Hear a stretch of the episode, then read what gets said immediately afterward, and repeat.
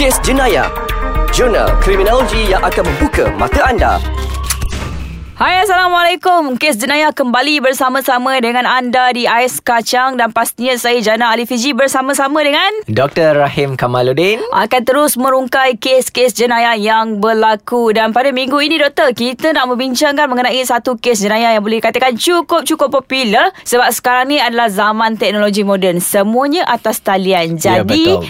tak terlepas daripada kes-kes penipuan di atas talian Penjualan yang kita anggap sebagai mungkin sesuatu yang menyenangkan hidup kita Tetapi sebaliknya berlaku apabila kita mudah untuk ditipu Oleh peniaga-peniaga di atas talian yang tidak bertanggungjawab doktor Betul. Kalau kita lihat ramai yang uh, untuk mengelakkan kesesakan jalan raya dan Betul. sebagainya, Mhm. mm-hmm. mereka lebih prefer duduk dekat rumah dan shopping online. Betul tu Dan, dan lagi macam persiapan raya semua kan Ada anak-anak kecil macam malasnya Nak bawa anak pergi bersesak-sesak Contohnya nak pergi jalan Tengku Abdul Rahman Kita tahulah macam mana kan Bukalah expo untuk raya macam mana sekalipun Tapi sebabkan orang kata malas untuk ambil risiko bersesak Ada ramai yang mengambil inisiatif Untuk membuat pembelian uh, secara online Tapi doktor uh, Rakyat Malaysia mudah menjadi mangsa Untuk ditipu oleh peniaga-peniaga yang tidak bertanggungjawab ni Mungkin doktor boleh um, rungkaikan sedikit Kenapa agaknya kita mudah untuk ditipu Oleh peniaga-peniaga di atas talian ni Ya Cik Jana Kalau kita melihat eh, Baru-baru ini Banyak kes yang telah Hmm. dilaporkan Dan kita juga boleh tengok Dalam uh, media sosial Ya, ya, betul. Seperti Facebook dan sebagainya Ramai orang uh, Membuat aduan Bahawa Betul. mereka kena tipu dan Yap. sebagainya Dan seolah-olah uh, Insiden ni tidak ada Titik nokta ya, Ya, Semakin lama Semakin banyak kes yang dilaporkan Macam sedawan tumbuh lepas hujan kan Ya, ya Ha. betul. Okey, kalau kita lihat, adakah Malaysia, orang Malaysia ni mudah tertipu? Mhm. Mm-hmm. Okey, ataupun teknologi yang menyebabkan Kita ditipu. Ya, kena Mhm. mm-hmm. tipu. Okey, kalau kita uh, mendalami isu ini, eh, kebanyakan uh, peniaga mereka menggunakan beberapa taktik Okey. eh, untuk menipu Okey. alright salah satunya adalah uh, dengan menggunakan uh, editing eh mm-hmm. editing ataupun grafik-grafik Mhm. mm. uh, untuk uh, menampakkan uh, produk mereka nampak lebih cantik Okey. okey atas screen eh on mm-hmm. screen so itu yang membuatkan orang ramai tertarik mm-hmm. wah cantiknya Ya, yeah, barangan ni cantiknya baju ni Yep. tapi bila barang itu sampai mm-hmm. uh, rupa-rupanya b- barangan tipu. biasa ya Ya. yang biasa je mungkin buat color pun berbeza dan sebagainya. Saya suka nak sentuh Doktor. Saya teringat Ada satu kes uh, Saya terbaca Dekat dalam Facebook. Mereka viralkan uh, Dia membuat pembelian Di atas online. Dia nak beli uh, kerusi. Dalam gambar Tunjuk kerusi tu Memang kerusi cantik. Kerusi yang kita tengok Bersaiz normal Yang kita selalu duduk Dekat rumah. Tapi apabila Sampai di tangan pembeli ni Ia adalah kursi mini miniature tu Yang kecil. Ya Allah. Yang kursi yang orang kata apa? Untuk, Untuk permainan yes lah. untuk perhiasan. Itu pun salah satu.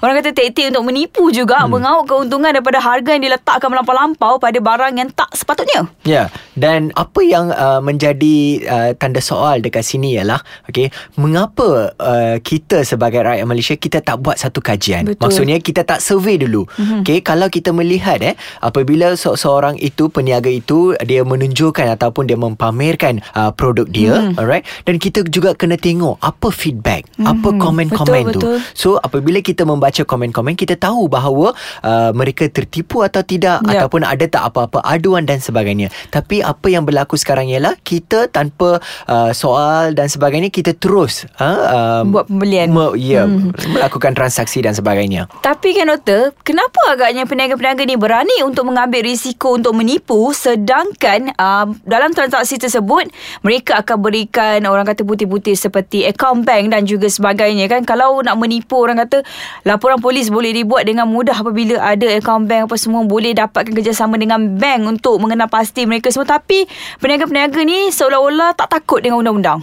Okey, dekat sini ada dua sebab. Mhm. Mm-hmm. Okay. Uh, satu sebabnya, okey mungkin dia sendiri uh, yang menjadi mangsa tipu. Okey. Maksudnya yang menjual barangan itu mm-hmm. telah ditipu oleh bosnya yang sendiri. Mm-hmm. Alright. Sebab saya pernah jumpa beberapa banduan eh Okey. uh, di mana mereka menjadi peniaga dan mereka telah menipu. Rupa-rupanya mereka sebagai peniaga pun kena Ditipu. ditipu Okey. oleh uh, pihak atasan mereka. Mm-hmm. So mereka sebagai ejen-ejen jualan mm-hmm. uh, itu yang mereka menyebabkan uh, mereka terpaksa menjual tapi mereka menerima duit dan tidak boleh uh, menghantar barangan dan sebagainya. Akhir sekali kena tangkap. Itu adalah satu senario yang pertama. Mm-hmm. Senario yang kedua mungkin mereka uh, menggunakan nama orang lain Okey. untuk membuat akaun dan sebagainya. Okey. So dan satu lagi dengan teknologi okey seperti media sosial Hmm. dan sebagainya, identiti diri boleh dirahsiakan. Okey. Alright. Ahmad boleh jadi Abu, Salina Ha, ha. jadi boleh Salina Gomez dan sebagainya kan.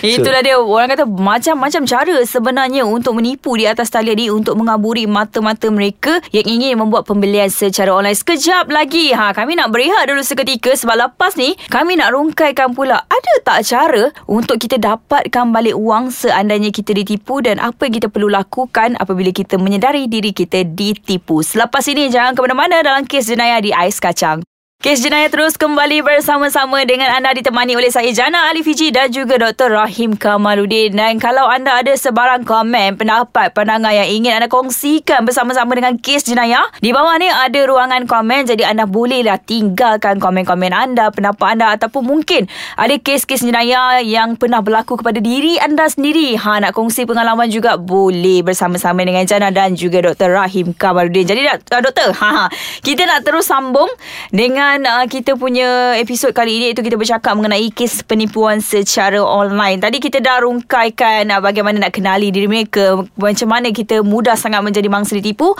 Kali ini ada tak cara untuk kita buat aduan, untuk kita buat laporan seandainya kita menyedari diri kita ditipu semasa buat pembelian di atas online ni secara online. Ya, memang digalakkan. Mhm. Mm-hmm. Okay. Kalau sekiranya kita ditipu mm-hmm. oleh mana-mana peniaga online, kita kena tampil ke hadapan dan membuat laporan mm-hmm. agar pihak polis membuat siasatan. Mm-hmm. Kalau sekiranya walaupun RM10 kita mengalami kerugian RM10 contohnya Okey. ataupun RM100, okey kalau saya ikutkan RM10 tu tak ada banyak Ya, eh. apalah sangat kan apalah RM10, sangat kan ha. RM10. Tapi kalau kita rasa kita ditipu, kita berhak untuk sebagai pengguna, okey, hmm. kita berhak untuk membuat laporan. Yap. Dan kita juga okey kalau boleh okey tolong war-warkan dalam media sosial bahawa agar kita tak nak rakan-rakan kita Tertipu. rakan ya hmm. tertipu juga okey dan saya nak sentuh pasal modus operandi Okey. ya sebab uh, mungkin eh uh, salah satu modus operandi yang diguna pakai oleh peniaga hmm. uh, untuk menipu uh, dan uh, memancing uh, hmm. mangsa-mangsa ni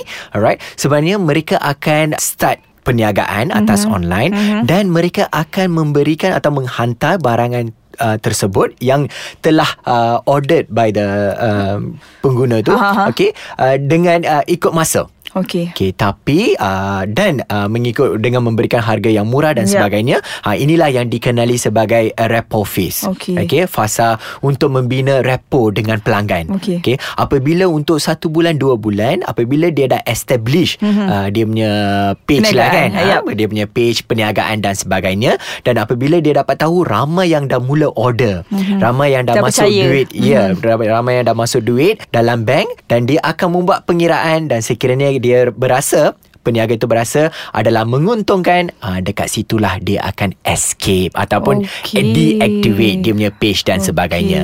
Dan ada juga eh doktor saya terbaca dekat dalam Facebook dan juga sebagainya. Mereka yang menjadi mangsa tipu ni kadang-kadang mereka yang bukan daripada keluarga yang senang. Mungkin mereka daripada golongan yang orang kata berpendapatan sederhana. Melihat uh, promosi yang dilakukan, potongan harga yang diberikan. Kalau nak dibeli kat luar mungkin orang kata berbaloi beli atas online tapi akhirnya ditipu. Bukan saja ditipu uh, menerusi barang tak sampai dan juga sebagainya. Ada juga yang menjanjikan barang original tapi bila sampai rupa-rupanya barang ciplak. Ya. Ha. But quality produk yep. itu eh uh, adalah uh, menjadi persoalan mm-hmm. dalam perniagaan online ini. Mm. Dan kalau kita melihat uh, perniagaan online ini uh, ramai yang tak nak buat laporan. Okey. Okay. Uh, especially okay golongan atasan. Mm-hmm. Mereka tak nak seolah-olah uh, masyarakat ataupun kawannya melabel diri mereka sebagai orang bodoh. Yalah, okay, boleh. macam mana lah awak Ha. boleh percaya dan Yep. sebagainya. Mhm. Okey, tapi kita rasa walaupun kita telah ditipu, Ditipu, oleh peniaga